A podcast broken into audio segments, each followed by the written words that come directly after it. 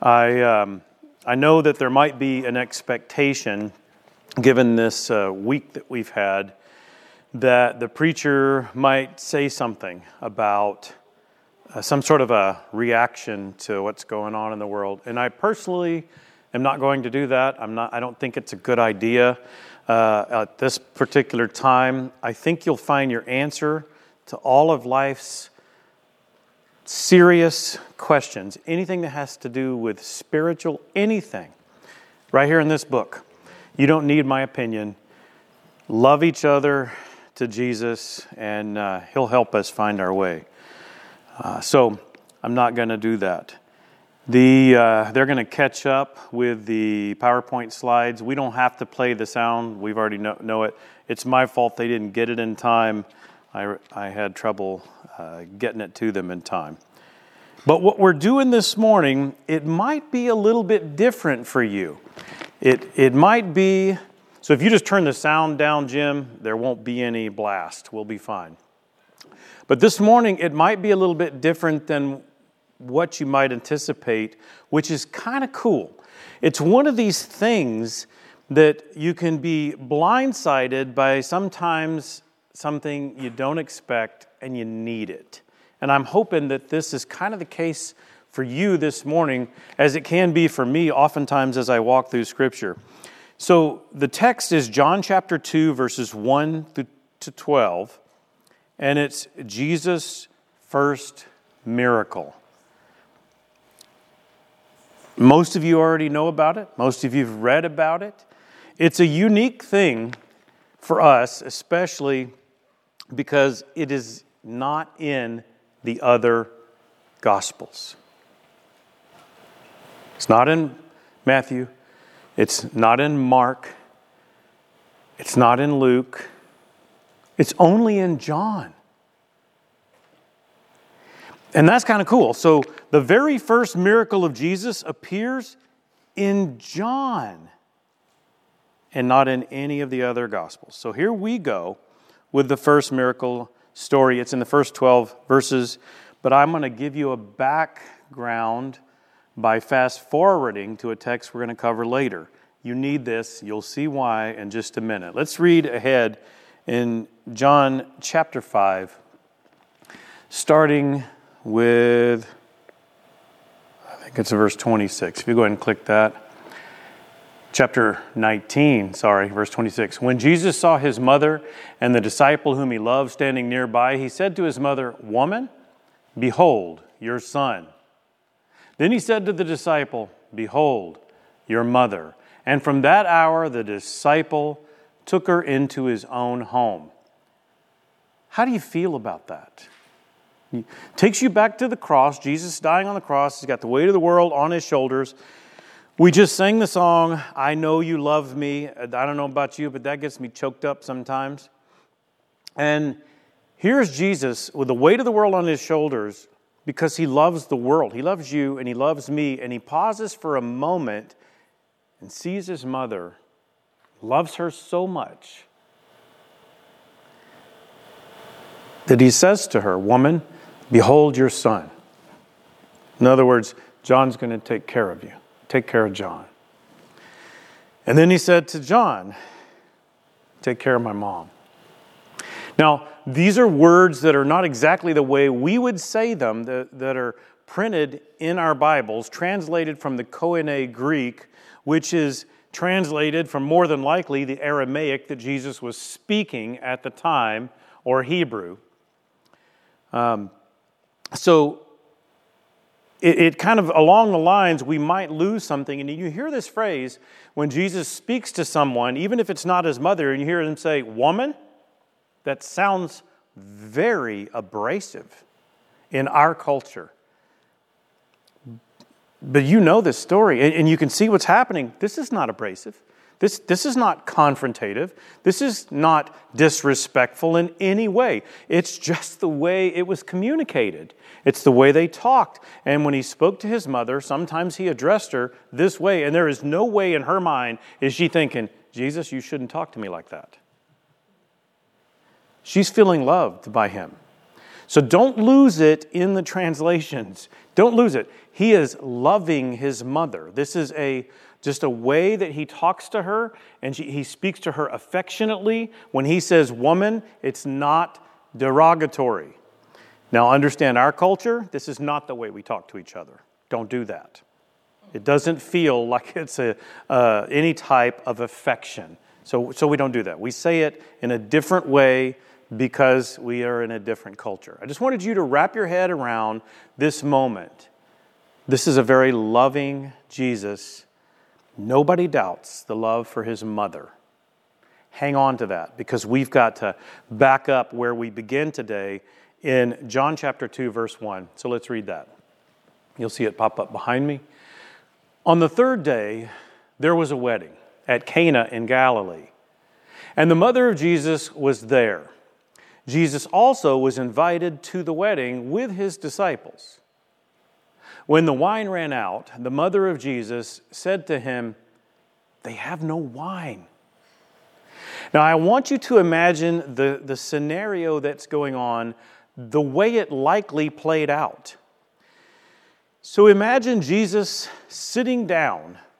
He's a guest simply at a wedding. He's got his disciples, they're probably hanging out with him. Maybe some others are right there as well. They're engaged in conversation. His mother goes over to him, probably says something rather quietly, not everybody can hear. And this is what she says They ran out of wine. So he's in his, engrossed in his own conversation. She interrupts him. Get that in your head. Now, don't lose that, that while you've got it in your head, but I want you to understand the third day probably means the third day that he decided to journey with his disciples to Galilee. Some theologians speculate that they couldn't have made this journey in the amount of time given, in three days. But it actually takes about two and a half days to make that journey, which is roughly 70 miles. And so it can be done. And it was done because they're there. All right, so, uh, and we have about uh, probably six of his disciples that are with him at this point. Now let's move on to verse 4. And Jesus said to her, Woman, what does this have to do with me? My hour has not yet come. His mother said to the servants, Do whatever he tells you. Now, if I hadn't shown you that passage in John 19, you might have been taken aback by this statement Woman, what does this have to do with me? That sounds like a very combative statement. But knowing that this is the same way that Jesus addressed him when he was on the cross, expressing his love, and no one doubted his affection in that statement, he is not doing anything other than making an affectionate address, and he's making a statement that to him seems reasonable at the time. Yes, he is the Lord of the universe. This is Jesus. He never sinned. But in this moment, we get to see something about Jesus that is very special. We get to see Jesus, God in the flesh, and Jesus, the man. And you're going to get to see how this plays out. You probably already know the story, but his mother seems to already know. I mean, he says to her, What does this have to do with me? He, I'm having a conversation here. He didn't say that, but he was in the middle of something. And he seems to be caught a little bit off guard. There are other times when Jesus is caught a little bit off guard. There are times like maybe you'll remember on the cross when he says, Why have you forsaken me? You see the human side of Jesus coming out. He's feeling the pain. And here we see another human side of Jesus, and we're going to peel that back a little bit and see how that applies to us as we move along. But it's fascinating to me that Mary was moved and she knew. So she told the, the servants, do whatever he says. Probably didn't know exactly what was going to happen, but something was going to happen. Okay, we'll move along.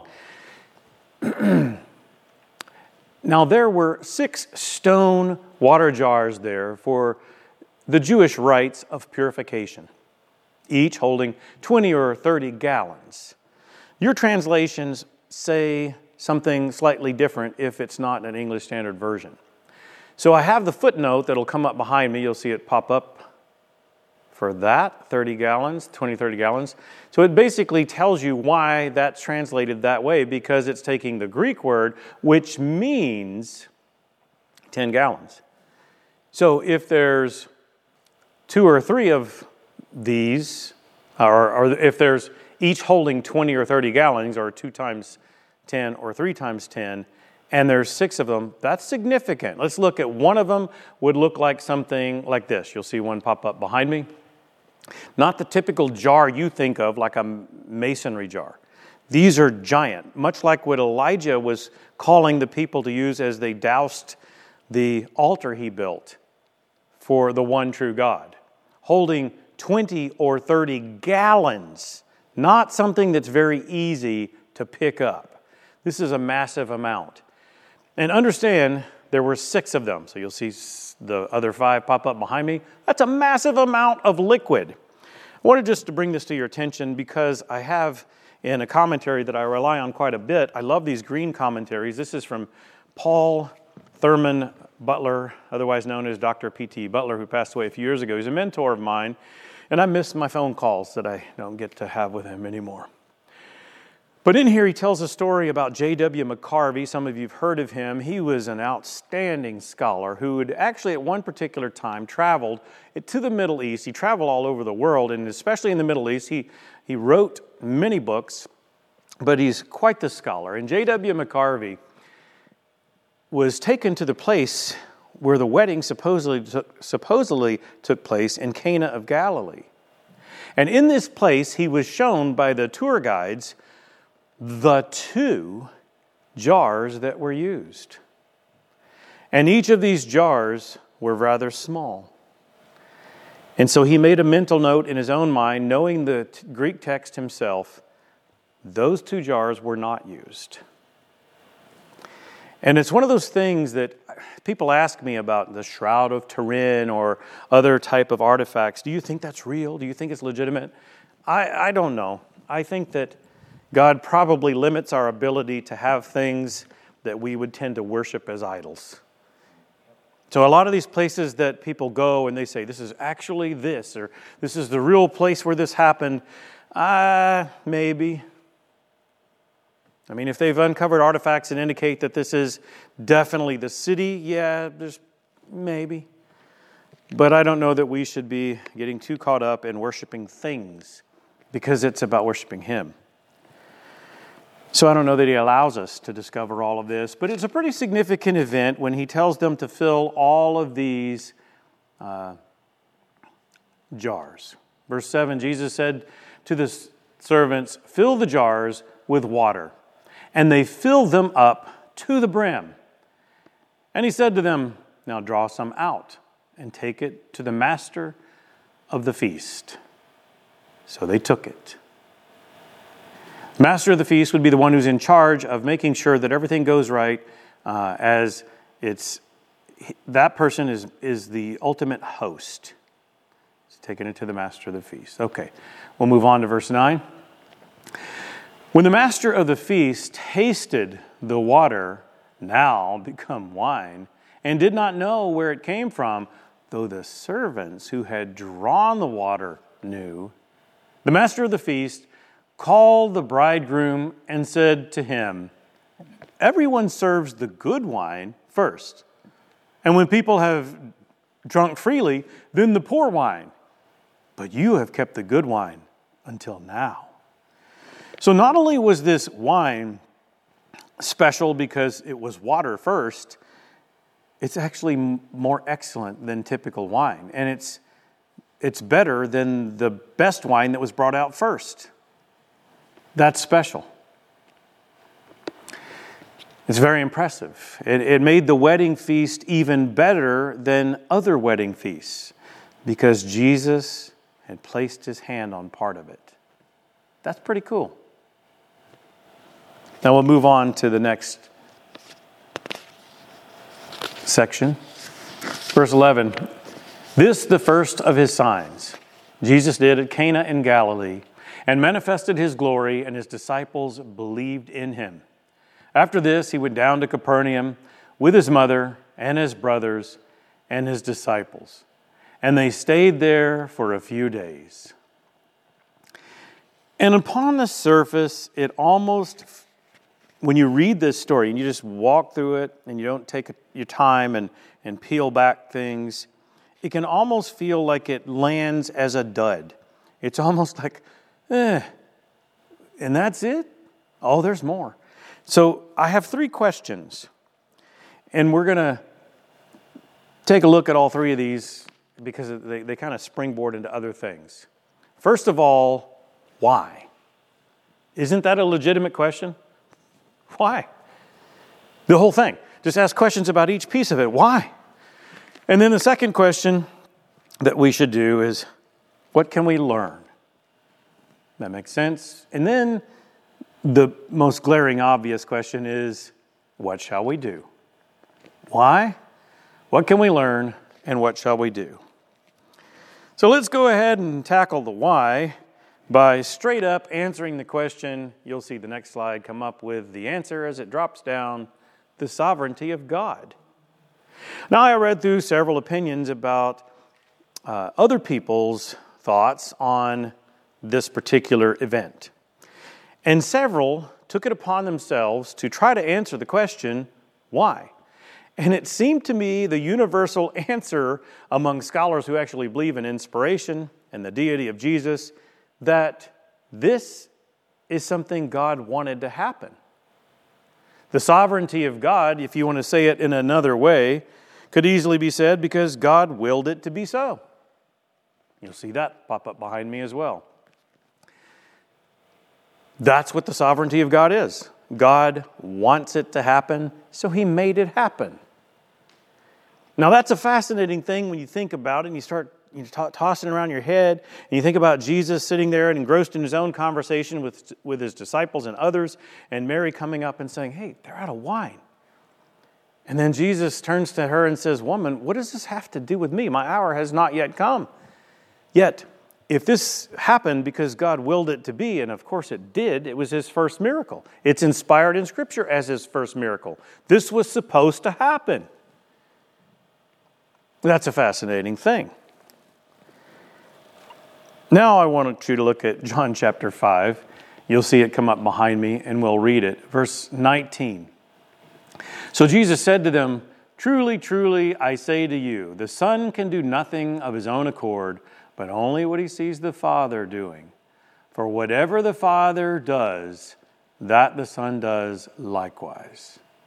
Jesus does his Father's will. So there is no reason to think otherwise in this particular case. God wanted Jesus to turn the water into wine. And so that is exactly what he did. I'd like to also look over in Luke chapter 5, starting with verse 37, because this gives us a little bit of insight about wine. We'll read this together. You'll see it come up behind me. And no one puts new wine into old wineskins. If he does, the new wine will burst the skins and it will be spilled, and the skins will be destroyed. But new wine must be put into fresh wineskins. And no one after drinking old wine desires new, for he says the old is good. Now, I left that little footnote up there so that you would know that some manuscripts actually say better or great. Either way, the old wine is the better wine. From my perspective, I cannot stand the flavor of wine. I've not had any wine that I have enjoyed at all. So I'll take the new that's not fermented at all. Thank you very much. Some of you are the same way. Some of you have had communion that somebody didn't prepare quite well and they left it out on the counter or something, and then the next thing you know, you're drinking it, whoo, it started to ferment. And I don't want that in my mouth. I don't like it. I, have had people put wine on a steak and ruin the steak. But apparently, for people who like wine, older is better. So that's what this means. And in this particular text in Luke, the idea is pretty cool. And I wanted to show this to you because when it, in regards to our text, Obviously, when Jesus turned the water into wine, it was instant. It did not take time to ferment.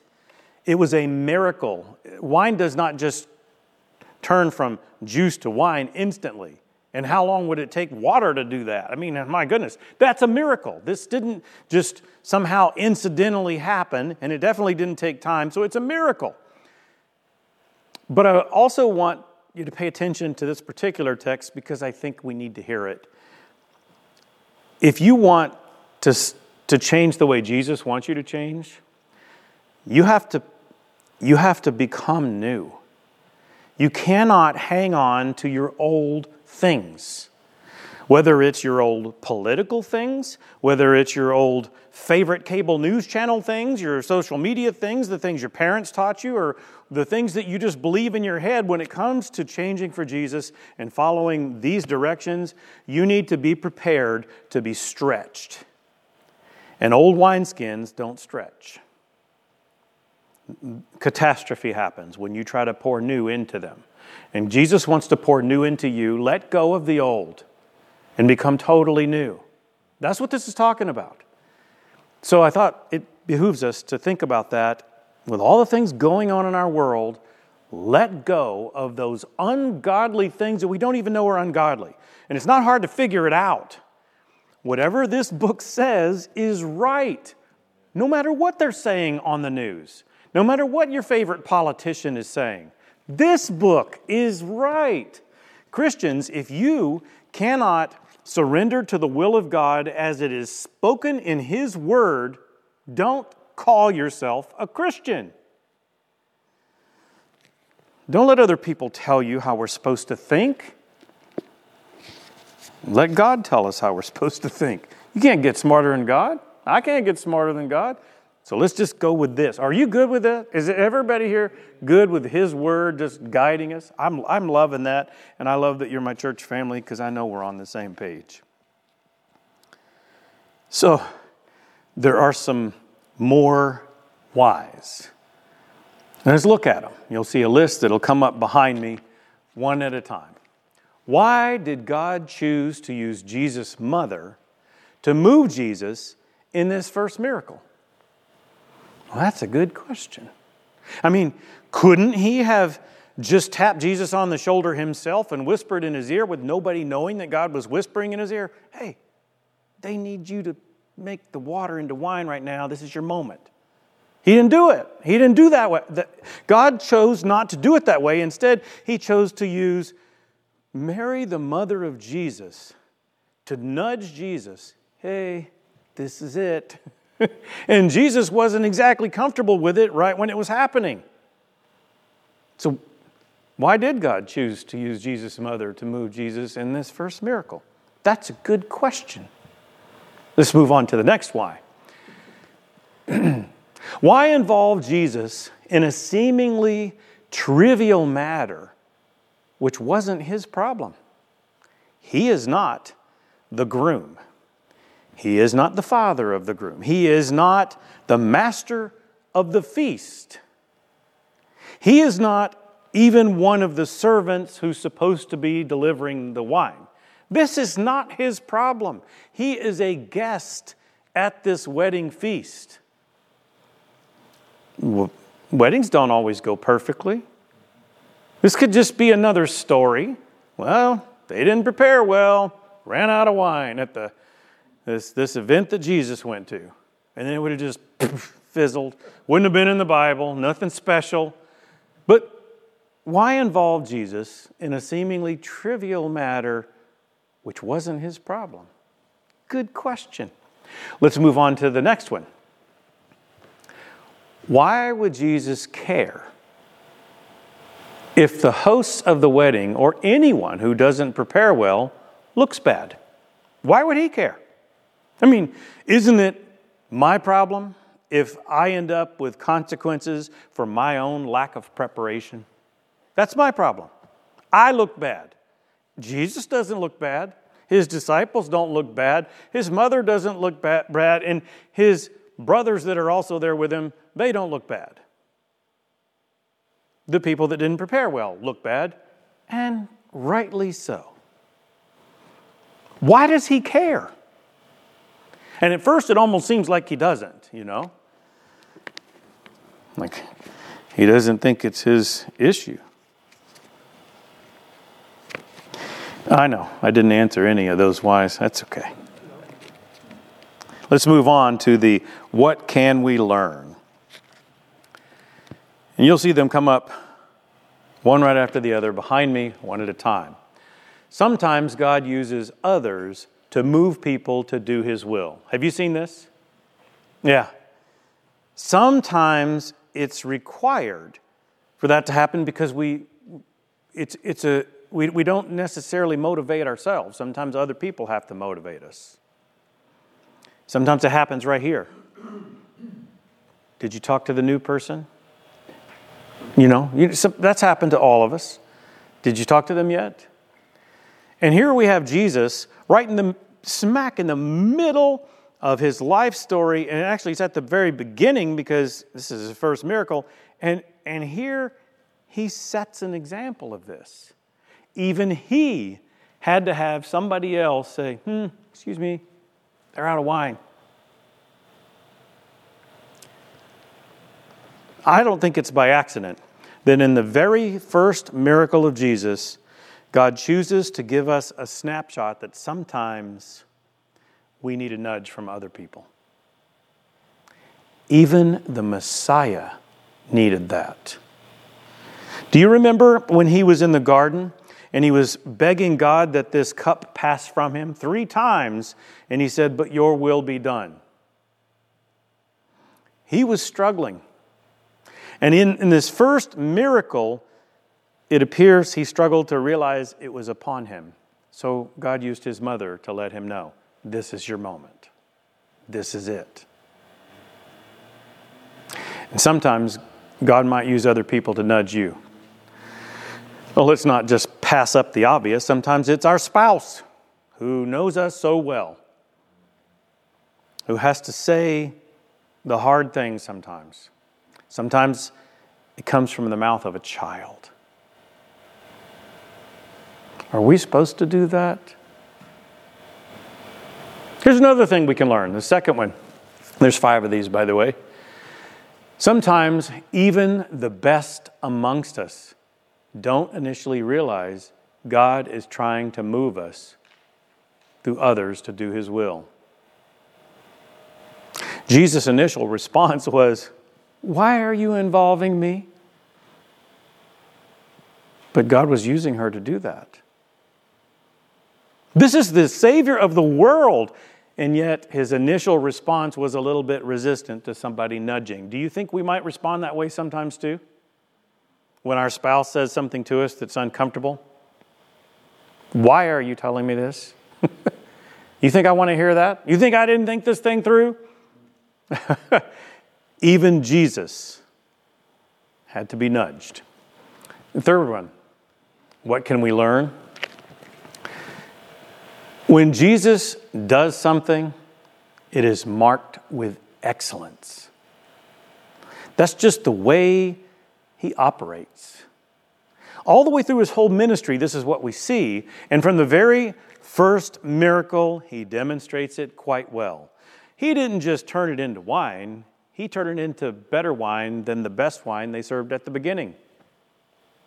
And he did it instantaneously. This isn't something that can be ignored and be just shrugged off as, oh, it couldn't have been that special. This was very special. And all of the servants knew what was going on. And do you think they talked about it? Of course they talked about it. And that's why his disciples became even more strengthened in their belief for him. The fourth thing in what can we learn? Jesus cares. Even about seemingly trivial, insignificant things. Like I said in that communion song, the second one we sang, I Know You Love Me, it chokes me up, it gets to me, brings tears to my eyes when I think about it. Because I don't always act so lovable. But here's an, an interesting thing. We all know that He loves us, but don't lose sight of the fact that he cares even about the little, seemingly trivial, insignificant things. Things that don't seem to matter so much. I mean, in a wedding, yeah, the wine, you're supposed to have the fine wine and then the lesser wine. And at the end, if you run out, obviously there's plenty of water. They could have said, We've run out of wine, sorry, we've got plenty of water. People would have adjusted, people would have been okay. But still, there are people that would have been humiliated, the people who didn't plan well. And Jesus cared cared enough to make sure it's okay. And when you're going through these things that may not seem that big a deal, in fact, you might not even want to share in a prayer request, I, I, just, just pray for me. You might say it that way because you got these things and you think they're no big deal. You think that you don't want to burden other people with the details of your prayer requests. It's not that big a deal, this little thing that you're, that's bothering you right now. Jesus cares.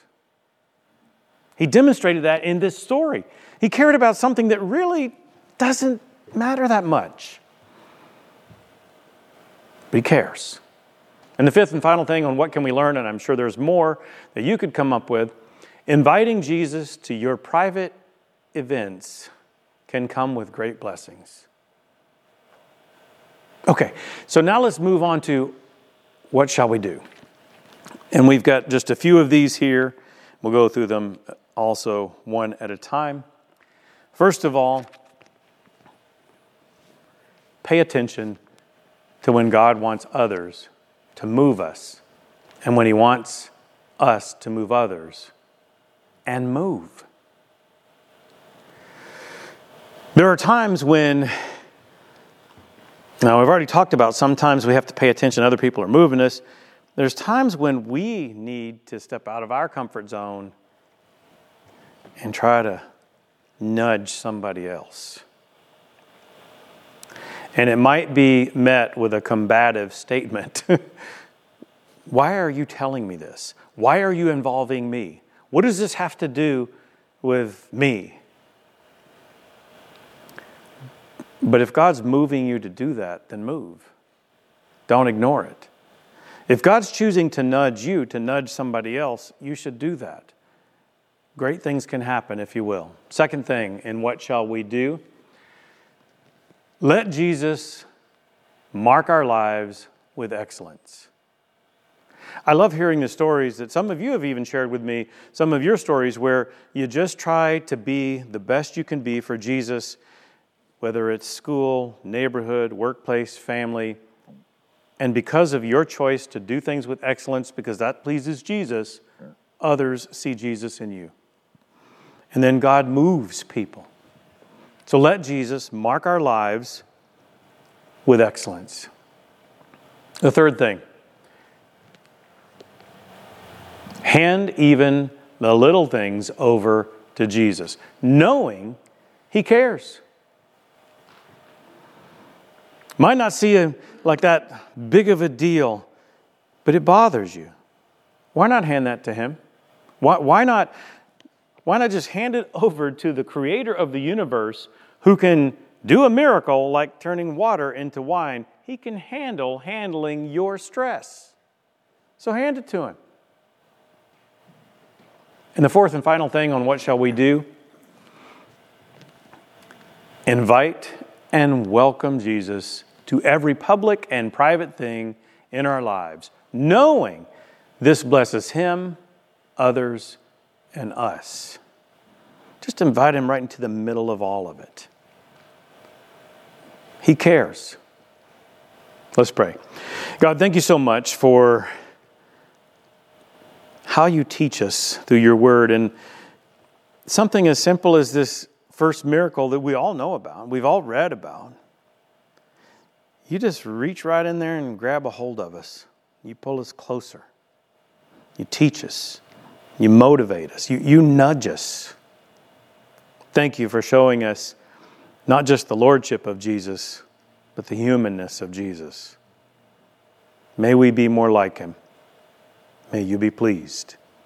In Jesus' name, amen.